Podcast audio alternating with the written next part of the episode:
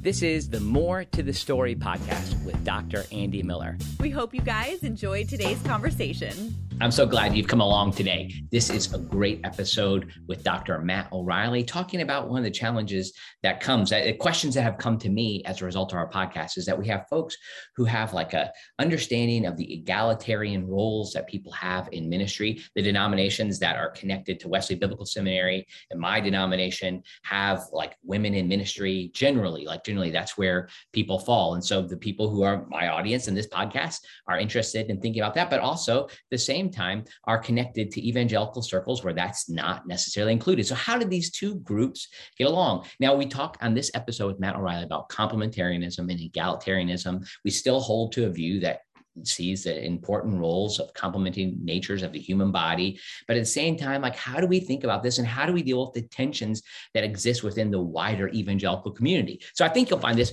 really interesting. I'm so thankful that Wesley Biblical Seminary allows me to have this podcast and it therefore is a sponsor of this podcast. At Wesley Biblical Seminary, we are training trusted leaders for faithful churches. We have more than 250 degree seeking students. We have close to 100 other students who are participating in our lay initiatives like our Wesley Institute. The Wesley Institute is a nine month program that takes people through every book of the Bible in nine months. It's a commitment that people do. We, we're getting ready to start that this coming fall, but we're also starting a Wesley Institute 2. So the Wesley Institute 1 talks of, through every, like teaches through every book of the Bible, but Wesley Institute 2 takes people through the fundamentals of Christian theology. So, anyways, we would love for you to think about that, or just even being a student here at Wesley Biblical Seminary, where we offer a bachelor's, very a variety of master's degrees, and then a doctorate of ministry program as well. So check us out at wbs.edu. This podcast is also brought to you by Bill Roberts, and he's a financial planner. You can find his information on our show notes. He does a great job of helping people, particularly those who are in ministry, with thinking about how they can plan for their financial futures. Now, as you take a look at this podcast, it means a lot to me when people are able to take time to subscribe and share this, particularly this content. I think this will be helpful as we work through the contours of women in ministry and what that means and how we go about interpreting texts from scripture. Finally, you can also get a free resource that I provide for people who join my mailing list at andymiller3.com. That's andymilleriii.com. So you can go to the tab where you sign up for my email list. And when you do that, I'll send you a free four page document that helps you plan through the process of interpreting scripture and moving to the place where you use your interpretation creatively in your own proclamation and teaching. So check that out at andymiller3.com. Thanks for coming to this podcast. God bless you. Welcome to the More to the Story podcast. I am glad that you have come along today. We have a great show in store for you. And I have my friend, Dr. Matt O'Reilly, who's an adjunct professor here at Wesley Biblical Seminary. He helps lead our Doctor of Ministry program and the research portion there. And probably most importantly, he serves as a pastor of Hope Hull United Methodist Church in Alabama in the Montgomery area. Well, I said most importantly, Matt. I'm sure there's some other things that are more important to you, like your family. My family is, is is high on the list. Absolutely, the highest place on the list. So I didn't mean to make your church the most important thing to you, but maybe I was saying your church and your uh, commitment to your calling there maybe is more important than even WBS. So we'll take that in. Well, well, uh, I try to I try to find a way to hold uh, all of the various hats that I wear together in balance as what as much as I can. So, um, but yeah, they're all they're they're important aspects of the way I understand my vocation as a pastor theologian. Yeah, uh, yeah. So working. Well, let's let's talk about that for a second. And, okay. and, and, thanks so much, Matt, for coming on. I think you all are going to enjoy this podcast today, where we're going to talk about. You might, might have drawn you in by our title, but that's an important piece too, Matt. Like even how you respond to this is that you see your vocation as pastor theologian. A lot of people say think there might be uh, two separate things there. So, what is a pastor theologian, or what is this discipline? Sure, sure. So, so I'm a part of a, a, group of pastors called the Center for Pastor Theologians, which uh, listeners may be interested in taking a look at that. PastorTheologians.com, I believe, is the address. You can Google CPT or Center for Pastor Theologians. And it's a group of pastors who have done usually advanced degrees of some sort or another. So, so there's some some formal theological training uh, right. But instead of seeking the primary expression of that training in, in an academic setting primarily, uh, we are committed to using our, our training and uh, gifts and the skills we've been, been given through our training in the context of the local church. And the idea is uh, every, every pastor functions as a theologian uh, in, in many ways. Right, right. Um, but not every pastor is necessarily a professional theologian uh, in the sense of academics writing books and things like that. Um, and so, so we we we at the Center for Pastor Theologians have some concerns about what seems to be a pretty strong division between the church and the academy.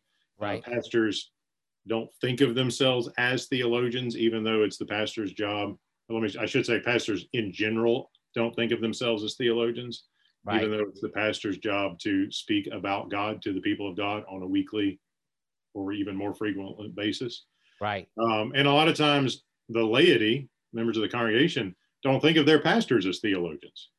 Uh, I was with a group of laity not long ago and asked them um, whether they thought of their pastors, whether they knew any theologians or whether they thought of their pastors as a theologian.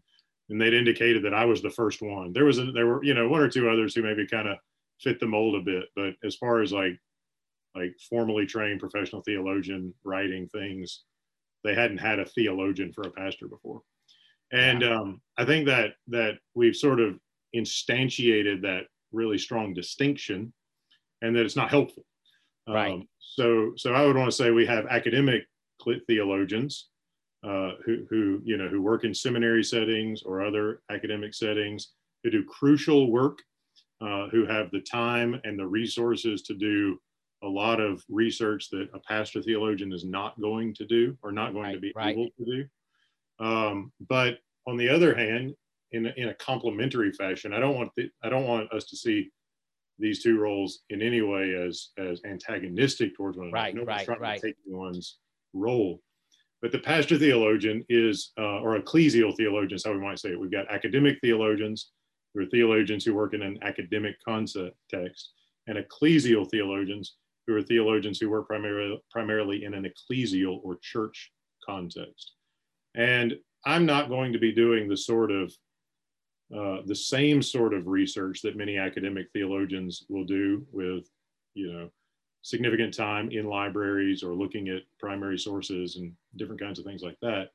Um, the the pastor theologian or the ecclesial theologian, a lot of times, is is not simply translating theology into the local church, but is offering theological shepherding uh, at a serious level for the larger church, the local church and the larger church. So, yeah. uh, one of the ways we talk about this, and this uh, has shaped a lot of our doctor of ministry research at Wesley Biblical Seminary, is we, we might think of this in terms of theological appropriation, for example. So, so what are some of the issues that that are on the front burner for the church, so to speak? What are really uh, issues where the church needs theological shepherding, where we need theologians to think through um, like today, we're going to be thinking about the relationship between men and women, and and and the and how that relates to roles in ministry.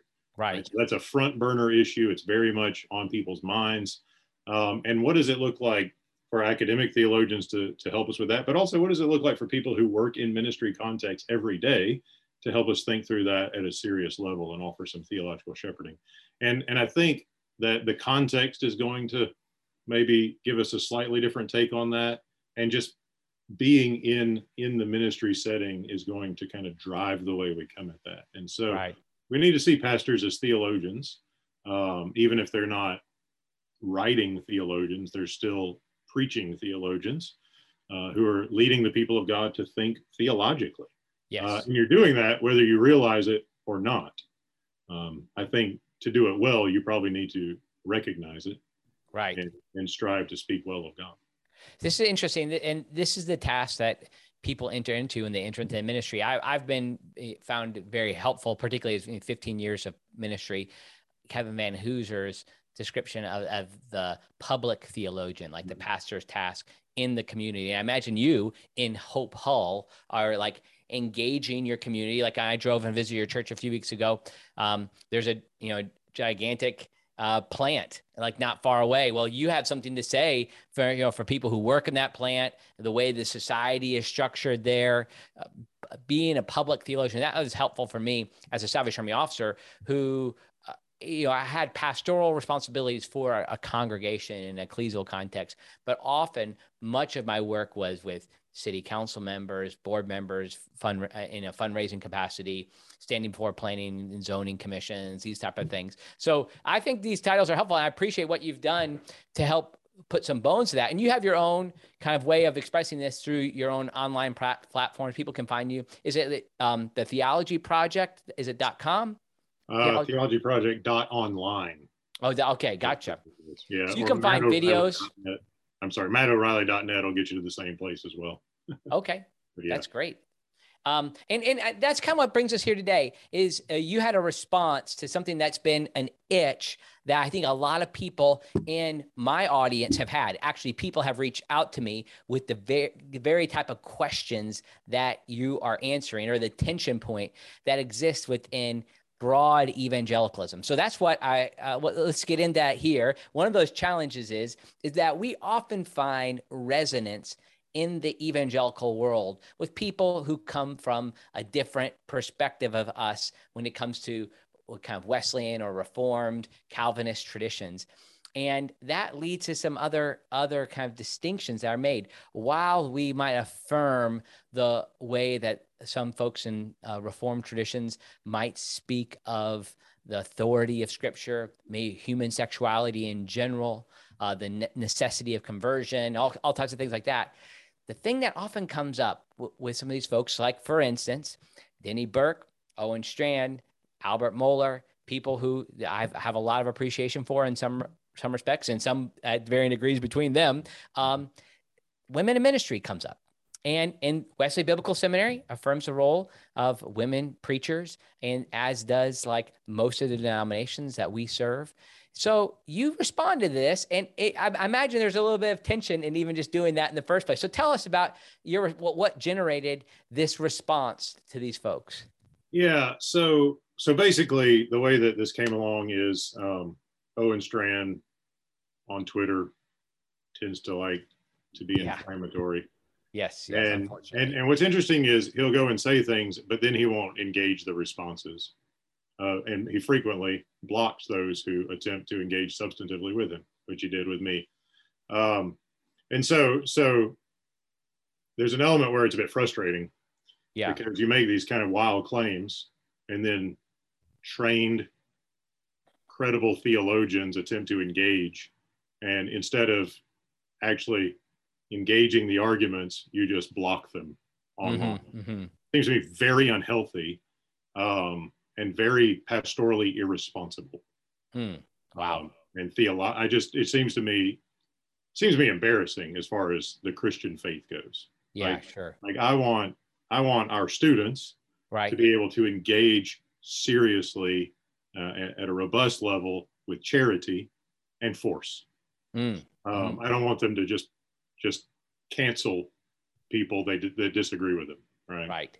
So so I was a little bit you know I, have I've seen that track record and then this comment came along and I forget exactly how it went but basically um, one of the, the you know complementarianism and egalitarianism or evangelical egalitarianism um, are, are these kind of different different different perspectives on women in ministry and that it, it flares up online and in social media every so often.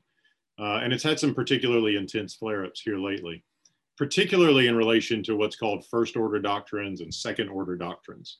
Right. Um, so, first order doctrine would be something like the Trinity, the resurrection of Jesus, um, creation person, of nothing. Yeah, yeah, yeah. yeah. So, so the things that make you a Christian or not. Right, right. right. If you don't believe in the Trinity, you, you're not a part of the Orthodox Christian faith. Right. So that's tier one. Second order or tier two doctrines are the sorts of things where like honest Christians disagree. And one of those is the role of women in ministry. So evangelical egalitarians like us would affirm fundamental complementarity between men and women, but we would say that gender does not prohibit ministry offices or, or roles. Right. So a complementarian would say uh, there's complementarity between men and women. So we agree with on that. Right. But they right. would also say that scripture forbids women from holding pastoral offices and teaching offices. And so that's where the conflict lies.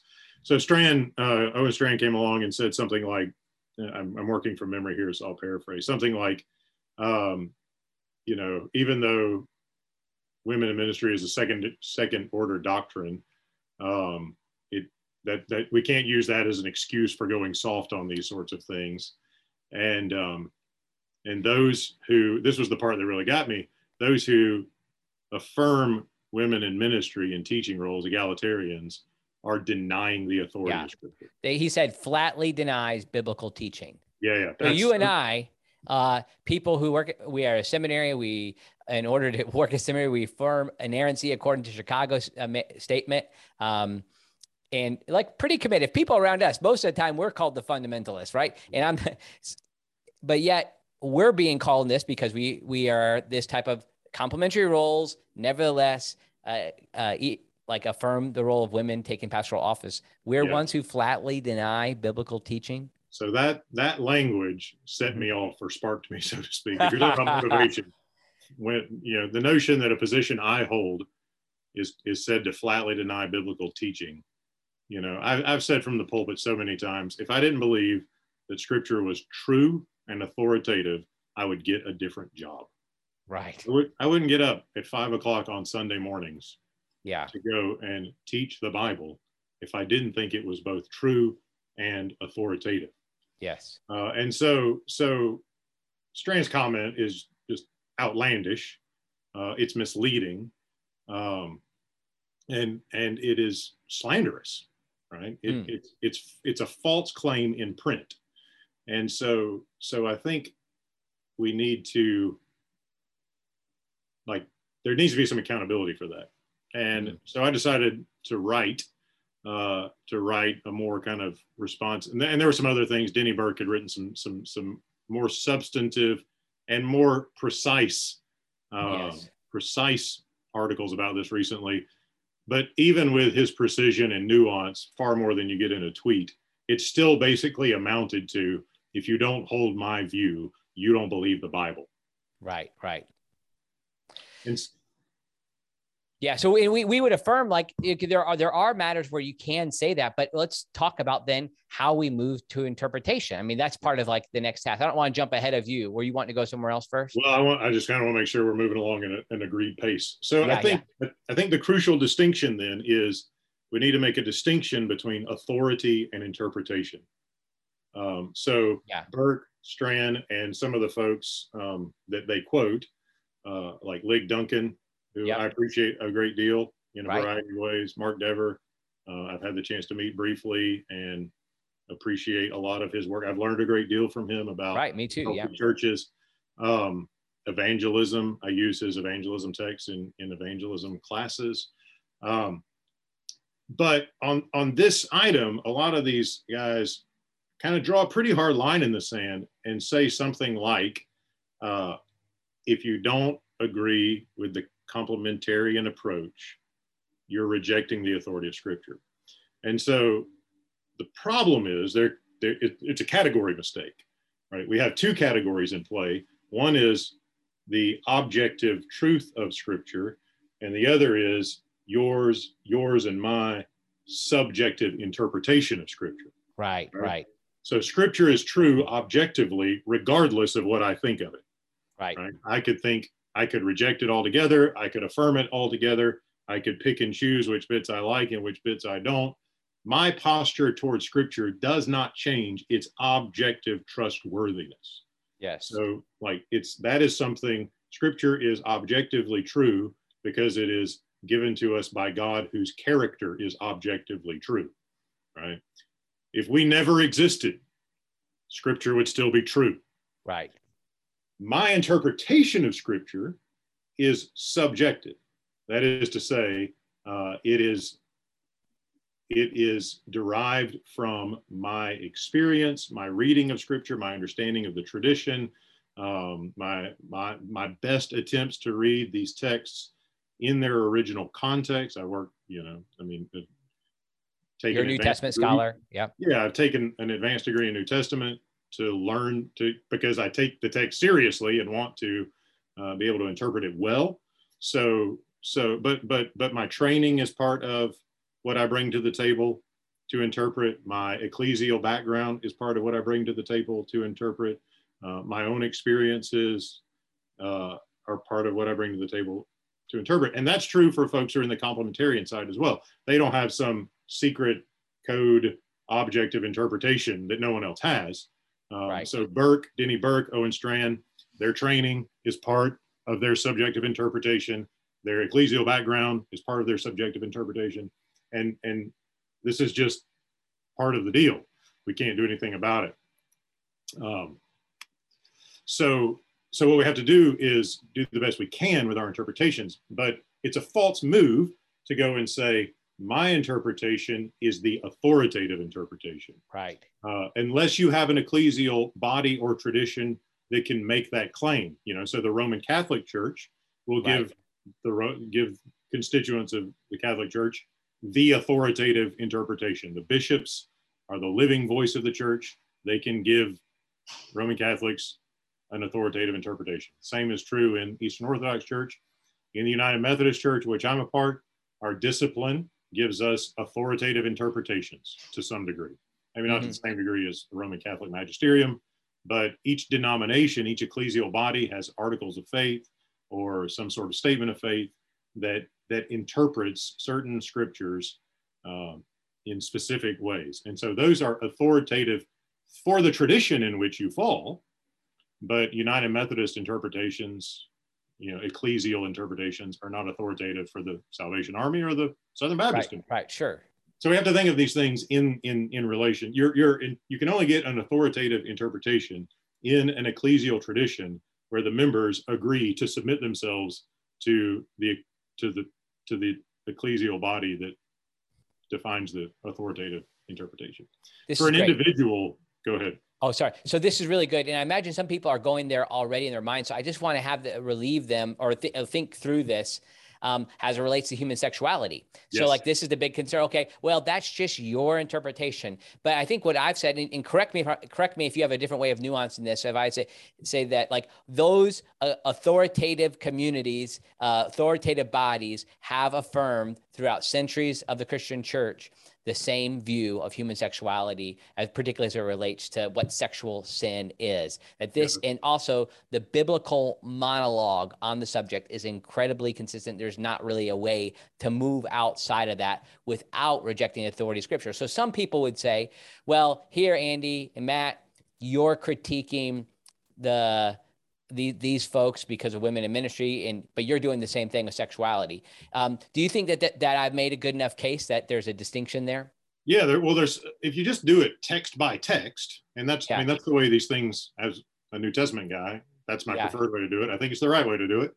If you just go text by text and and do the exegesis, right? It's not particular. I mean, it's pretty clear the New Testament doesn't give a pathway towards the affirmation of same-sex practices. right Right. right, Um, and that's Mhm. held by scholars who would have a different view yeah, so I Yeah. mean, you know, you get people like Luke Timothy Johnson, right highly credible New Testament scholar. He affirms same-sex practices. Um, I mean, I don't want to overspeak for him, but his he's you know he's he's on the progressive side of the issue. He just thinks, but he but he, but he thinks it's eminently clear that Paul condemns same-sex practices. right right He just thinks Paul was wrong, right? Right, So, exactly. So you know, you do get you do get attempts. I don't want to I don't want to commit a hasty generalization myself. Uh, you do get attempts to sort of say that Paul created space for the sorts of same-sex relationships we have today that weren't the same sort of thing back then. I don't find those persuasive, and I think pretty serious critiques of that has been done and done successfully. Um, but but if you look at the texts that involve women in ministry, and we can take a look at a few of them if you like, Yeah. they're not even remotely as clear cut as the complementarians would want you to say. And people like Denny Burk, I think in the article to which I responded uh, a month or so i'll ago, post a, a, a link to that too in the show notes so you can Yep. find matt's article there yeah keep going matt sorry to interrupt you but but but Denny and some of the folks he quotes tend to say things like, "Well, you give a little on women in ministry, okay, but it's a slippery slope to you know affirmation of full affirmation of LGBTQ, like all that. And I would want to argue, and I would point to plenty of evangelical New Testament scholars who argue that, that, that it's not a slippery slope, and they they don't do that, right? You have plenty of folks who are thoroughly committed to trustworthiness of Scripture, thoroughly committed to um, a, a, traditional Orthodox understanding of the complementary, complementary nature of mar- Christian marriage, uh, who affirm the full full role women in ministry in full roles. So it's not it's not like oh I'm that one guy who who who hasn't fallen down the slippery slope. There's there are plenty of folks Right. Uh, and you list them in the article, people who have been, you know, presidents of e- the president of Evangelical Theological Society. I mean, exactly. we could go down your mentor. I mean, Ben Witherington. Uh, you could, I mean, we could just keep on going a long list of folks, Very and and, and happen to be also in our traditions too. A lot of times, but not not exclusively. Right. Yeah, yeah. I think eight of the past presidents of the Evangelical Theological Theological Society have been egalitarians, which means wow. they affirm the inerrancy of Scripture and they affirm full full roles for women in ministry. So it seems to me just just altogether misleading to say that this slippery slope exists when there are literally dozens and dozens and dozens of people in the evangelical community, not just people but scholars. I mean, there's plenty more outside the of scholarship, uh, but there are plenty of scholars you can go to for these things there's plenty of people not slipping down that slippery slope. That's right, and and it makes me think like, and that's why that's why I was willing to take a rather aggressive posture in my my essay, is because people like Owen Strachan and Denny Burk don't get to pretend they don't know about this stuff. Right. They're, they're both PhDs. Um, you know, Denny Burk is I think he's the president of the Council on Biblical Manhood and Womanhood. They know the material. They know who the people are who are out there. If they if eh, you know they, they don't get to say oh I, I haven't heard about those folks like it's easy to find. You can find them on Amazon. the books right, are right. there in plenty. So right, and, and I think you and I would both say we wouldn't say that they're not allowed to hold this position like they come to a different view than us and and they could be a part of organizations or denominations that do not affirm that that's yeah. fine but let's not call people's evangelical street cred you know into question that's right yeah and i and, and i have plenty of friends who disagree with me on this who are complementarian uh, we love each other. We are friendly. We are charitable. We pray together. Uh, mm-hmm. We care for one another. Our kids play together, right? It's not, it doesn't have to be an aggressive, antagonistic relationship. Um, and in these days of, of just such deep conflict in our society and polarization, yeah. I would think that, you know, it would be better for those of us who are committed to the trustworthiness of Scripture to to say, you know, I don't agree with O'Reilly on these sorts of things or whoever. Right, right. Um, but in this world of polarization and conflict, can't we can't we focus on this? Can't we just give each other the benefit of the doubt on this one? Right, right. Um, so I wasn't so much arguing against complementarianism. I've done that before, and I'll be happy to have that conversation. I was primarily in the SAU reference arguing against the posture. Yes uh, and the and what I take to be poor argumentative strategies that a couple of particular complementarians are taking. Yeah, and it's a pretty strong conclusion to this uh, essay that you wrote because you end with a sentence.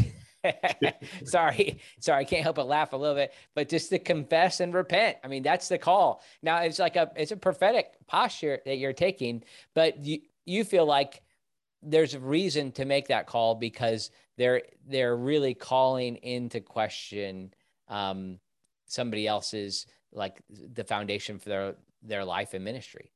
That's right. That's right. So here's here's here's an example. So I teach I teach my students um, to represent those with whom they disagree as ably and as as accurately as possible.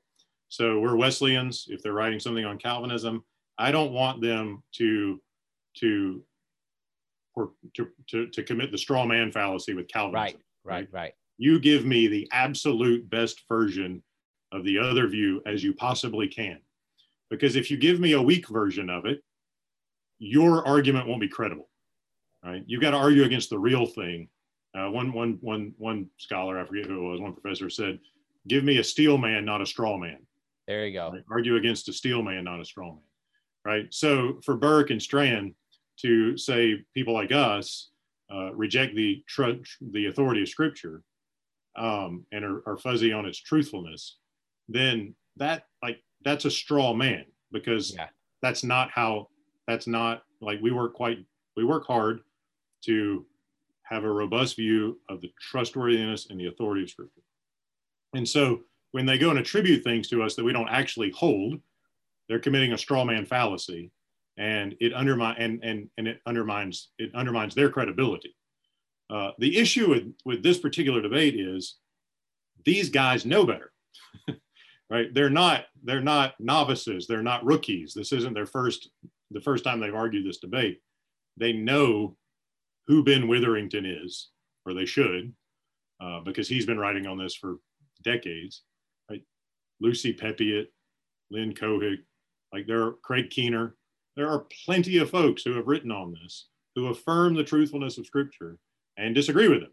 And so so it's miss the reason that i took a rather more prophetic posture calling them to repent is because I think they're just lying.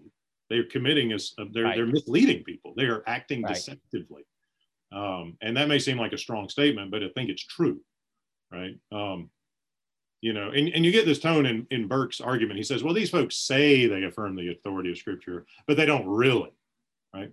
That's that's a lie. It's just not true. Right, right.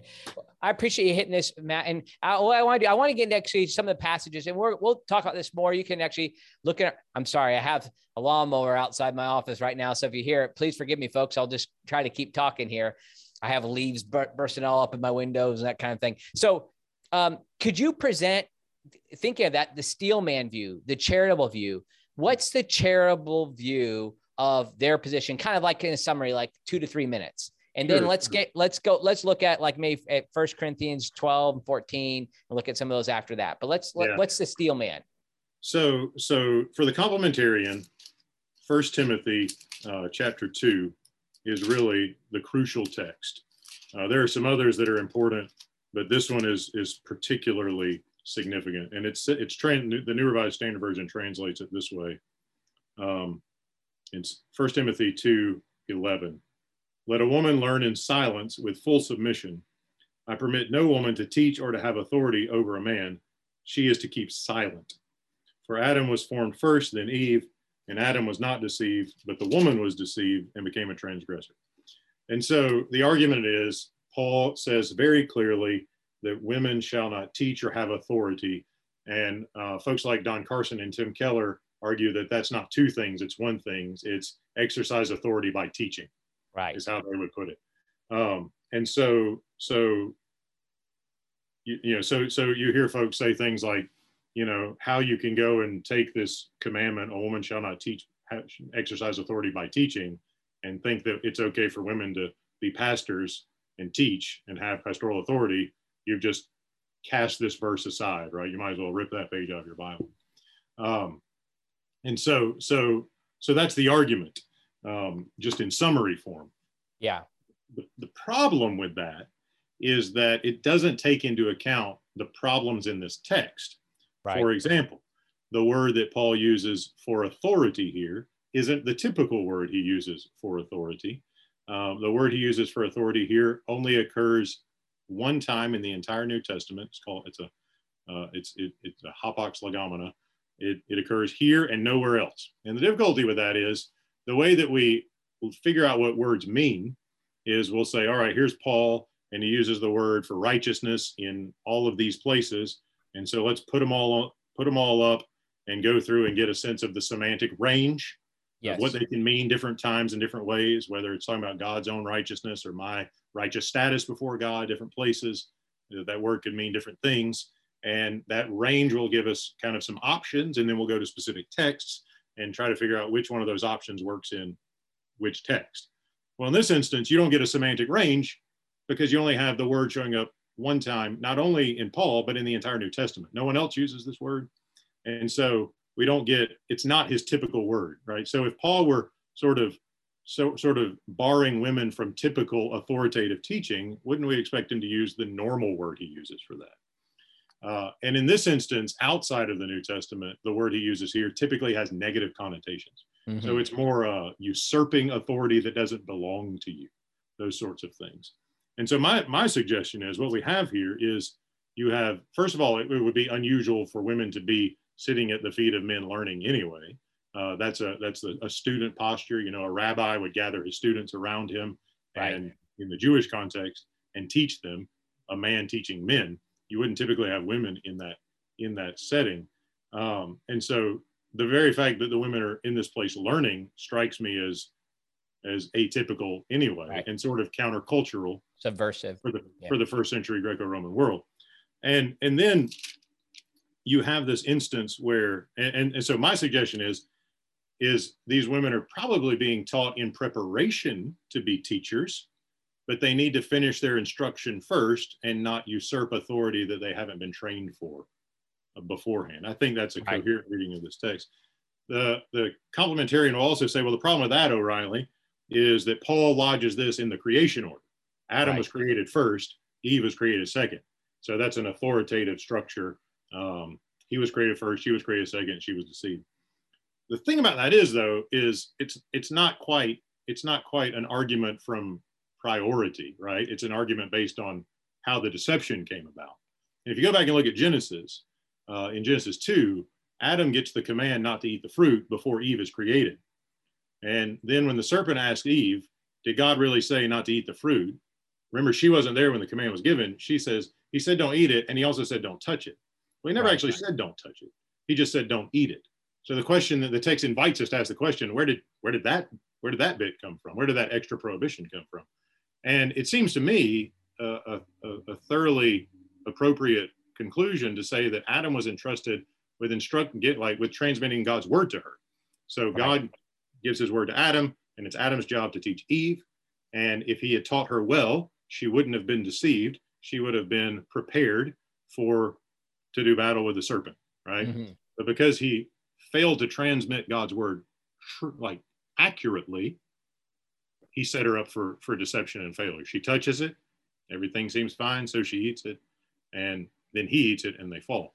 Right. So the issue isn't does the first person have some sort of ontological inherent authority? The issue is how did the deception come about? Hmm. And the appeal to the creation story isn't about ontological authority or inherent male authority. It's about how how Eve was deceived, right? So so Eve was deceived because she hadn't been given the full te- the accurate teaching, and is that analogous to the argument of what's happening in First right. Timothy? These women need to have that full teaching. They need, yeah, they need to get the whole story before they're ready to teach. Right. And so they shouldn't negatively usurp some sort of teaching authority before they're prepared right. for it. I think that makes better sense of the creation, uh, Paul's appeal to the creation story, uh, in light of what we actually get in First Timothy. That's good. So, I mean, we weren't even going to go to that passage, but I, I appreciate that because I like you're able to present that in a way um, that was, again, a good example of the way of dialogue there, a charitable way of presenting their view. Now, of course, they're going to disagree. There'll be dif- disagreements, but um, let let's jump to First Corinthians um, two, because like for instance, in First Corinthians 14, uh, women should remain silent in the churches they are not allowed to speak, but must be in submission, as the law says. Yep. Um, and there's this interesting comparison with other places too, even within this letter. So help us with that, Matt. Yeah. So a lot of times when I write or, or speak about these things, people will will quote 1 Corinthians 14, 34, women should be silent. How can you be a pastor if you're supposed to be silent? Right. And the, the trouble with that, again, is not reading it in context. So so Paul says, first, first of all, the question is, what's at issue in 1 Corinthians 14? And the issue is orderly worship, not who the pastor is, mm, right? Mm-hmm. So I, I think it's a false step initially to go and take a text that's written about how to maintain order in worship and then extrapolate something out about pastoral offices. That, in my view, is a really bad interpretive strategy. You can make the Bible say anything you want it to say if you take things out of their context. So, right. so Paul isn't even asking the question, who is the pastor here? Nobody said, are women allowed to be pastors? Right. The question is, is if there's a disruption, if a woman disrupts the orderliness of the service, how do we proceed? We'll come back to that in just a second. Um, so in the larger context, if you go back to 1 Corinthians 11, Paul Yeah. says in verse 5 any woman who prays or prophesies with her head un- unveiled disgraces her head. We won't get into head coverings in this one. That's a big issue in itself. My point is simply to say in 1 Corinthians 11, Right. Paul acknowledges that women do indeed speak in the gathered corporate worship, right? Praying and prophesying, right? So praying and then prophesying would be some sort of exhortation in the language of the people, Yes. um, not speaking in tongues, but a, but a but an understandable teaching, instruction, exhortation uh, on God's behalf as a in some prophetic role, right? So so whatever Paul means in 1 Corinthians 14, saying women shouldn't speak, does not mean women shouldn't speak in every circumstance, right. right? Because he's already given us two circumstances in which women are uh, permitted to speak, right? Right. praying and prophesying. So you cannot read 1 Corinthians 14 as this universal, objective, unqualified rejection of female speech in church. Right? Right. That's not what Right. it is. Um, and and and there's another another another point to be made as well. Uh, and Lucy Peppiatt makes this point in some of her work on First Corinthians, which I, I would give give listeners a link to her work. Okay. Spectacular. Um, women in worship in Corinth. But but she makes the point, you know, do do these great you know first or first century Rome is a patriarchal society, and let's say let's just let's just play a little mind experiment, thought experiment here. Let's say there are some rowdy women, right, who are just making a lot of noise and disrupting the worship service. Do we really think the Corinthian men are so weak that they have to take the time to write a letter to Paul to Yeah. to you know which will take time to get it written, weeks to get it delivered, time for him to compose a response, weeks to get it sent back. Like, and they're going to go on weeks and weeks and weeks and months and months waiting for Paul to tell the women to be quiet. Hmm. Like, that's that's not even a remotely reasonable hypothesis, right? A man in the first century, if he wants a woman to be quiet, will tell her to be quiet. Yeah. He's not going to write somebody in another city and ask him to do that for him. So, so, and a lot of people think that's what's happening here. Like the women are going crazy, and the men are like, "What do we do?" And that, like, that's not a plausible hypothesis. What is a plausible hypothesis? Well, it's uh, Peppiatt makes this argument. She says it's possible that that Paul is here quoting his opponents. Hmm. It's not Paul who says a woman must be silent. It's the Corinthian opponents who say a woman must be silent Interesting. uh, and and and and here and and the difficulty is Koine Greek in the first century didn't use quotation marks, so it's hard for us to know, right? But the Corinthians would know if Paul were uh, were were were summarizing their position or not. So the question then becomes, well, how do we how do we how do we discern these quotes? And and all New Testament scholars agree that Paul quotes his opponents Right. in First Corinthians. Uh, in my work on Paul and the resurrection, I deal with that to some degree. I push back against the consensus about the length of the quotation in First Corinthians 6, 12 through 20. All right, so all New Testament scholars agree that Paul quotes his opponents in First Corinthians. What we Let me jump in here uh, to give Yeah. you another podcast where we talk about this exact same thing. Yeah. We had Dr. Isaiah Allen on to talk about Titus, and Yep. he did his dissertation on the statement for about the Cretans always being lazy gluttons, Yeah. that sort of thing. and it's the same thing. Like he asserts that, that what's going on here, it's a quote. Like they would even say something like this. Um, they would even say like that. You're this way, you lazy gluttons, that type of thing. Yeah. So, anyways, this is- I just wanted to highlight. If people are interested in that idea, go back to my interview with Isaiah Allen. Okay, keep going, Matt. there's a lot of great stuff on this. So everybody agrees that Paul quotes his opponents. We, what we don't agree on is the extent to which he quotes his opponents and where Right. he quotes his opponents. And so Peppiatt argues that one of the ways you can that, that the ancient ancient authors would indicate that they were quoting someone else is like if it stands in direct contrast with something they've already said. Yeah, sure. Right. So if Paul says something that seems contradictory to something he's already said, chances are in one instance he's quoting someone else. Hmm, And hmm. just a few minutes ago, we noted that in 1 Corinthians 11, Paul talks about occasions when women speak in worship. right. So that this this this almost unqualified declaration that women must be silent seems to at least stand in tension with that, if not contradict it, which is at least which is evidence that we should at least consider the fact that this may not be Paul's words at all Yeah. he may be quoting his opponents. Um, and so, here here's the here's the thing for me, Andy. Complementarians tend to treat these texts as eminently clear, open and shut cases. And the problem is 1 Timothy 2 and 1 Corinthians 11 and 14 are some of the most problematic texts in the New Testament. Wow. You grab a commentary, a, a, a, you grab a critical commentary on 1 Corinthians and you read the sections on 11 and 14, and any scholar worth her or his salt will acknowledge that there are manifold difficulties textually yes. and exegetically with interpreting these, these texts specifically. And then for, for me, then the question then becomes Am I comfortable telling right half yes. of the church, right? You're not qualified, or even a third of the church. Yeah, yeah. The women. Yeah. Your, oh, your gotcha, call gotcha. is in your your sense of call is invalid based on some of the most problematic and difficult texts in the entire canon of scripture. Yeah. And that to me just seems irresponsible um, and wrong. Yeah.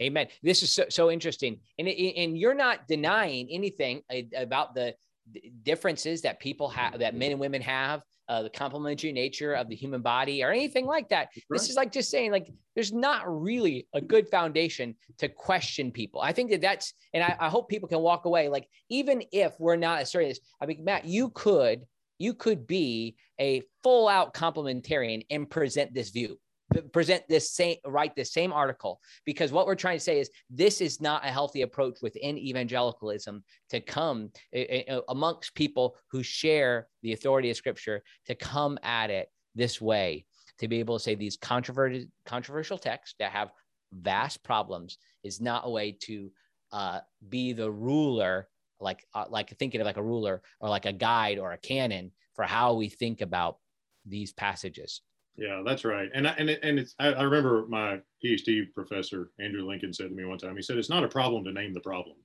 right? Mm.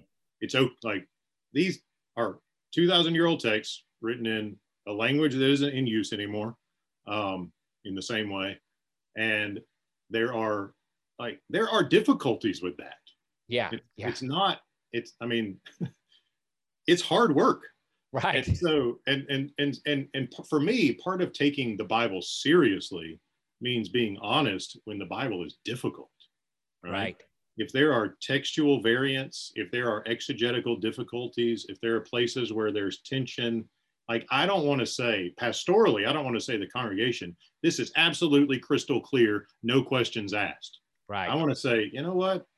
God has given us the scriptures, and in his wisdom, he's done it through this process of revelation and canonization, and he's done it providentially, and we have it in our language. But that doesn't mean there aren't difficulties.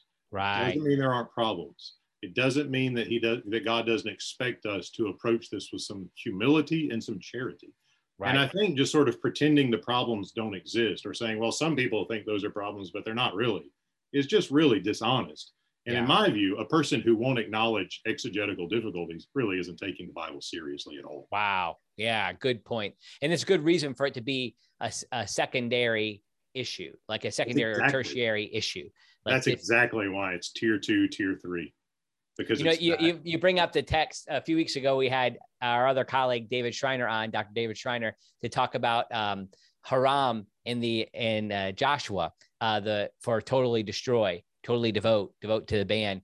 And he was just saying, like, look, th- with this word, I would a, a, student would get a good grade for me if they said, you know, God haram them. You know, like like in this case, like that's a good translation because it's really a hard thing to get to what the actual meaning is. Like real, and this is why in, in most translations that you have, we if you get to it and you look down, if if you see like a little footnote, and there's all kinds of words. It means like it could mean these. Sometimes those things are completely different because of textual traditions. This doesn't underscore or underrate the authority of Scripture, but we just need to recognize problematic passages when yeah. they come about, and we can then trust that God is going to lead us and direct us. We use other methods for being able to get to meaning.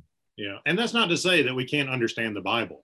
And it's not right, to say right. that only scholars are the ones who get to do it. Right, right, right. The, the, church is an is a community of people who read scripture together laity, clergy, scholars, uh, popular level readers, um, you know, and, and we do our best together and yeah. we each bring something to the table.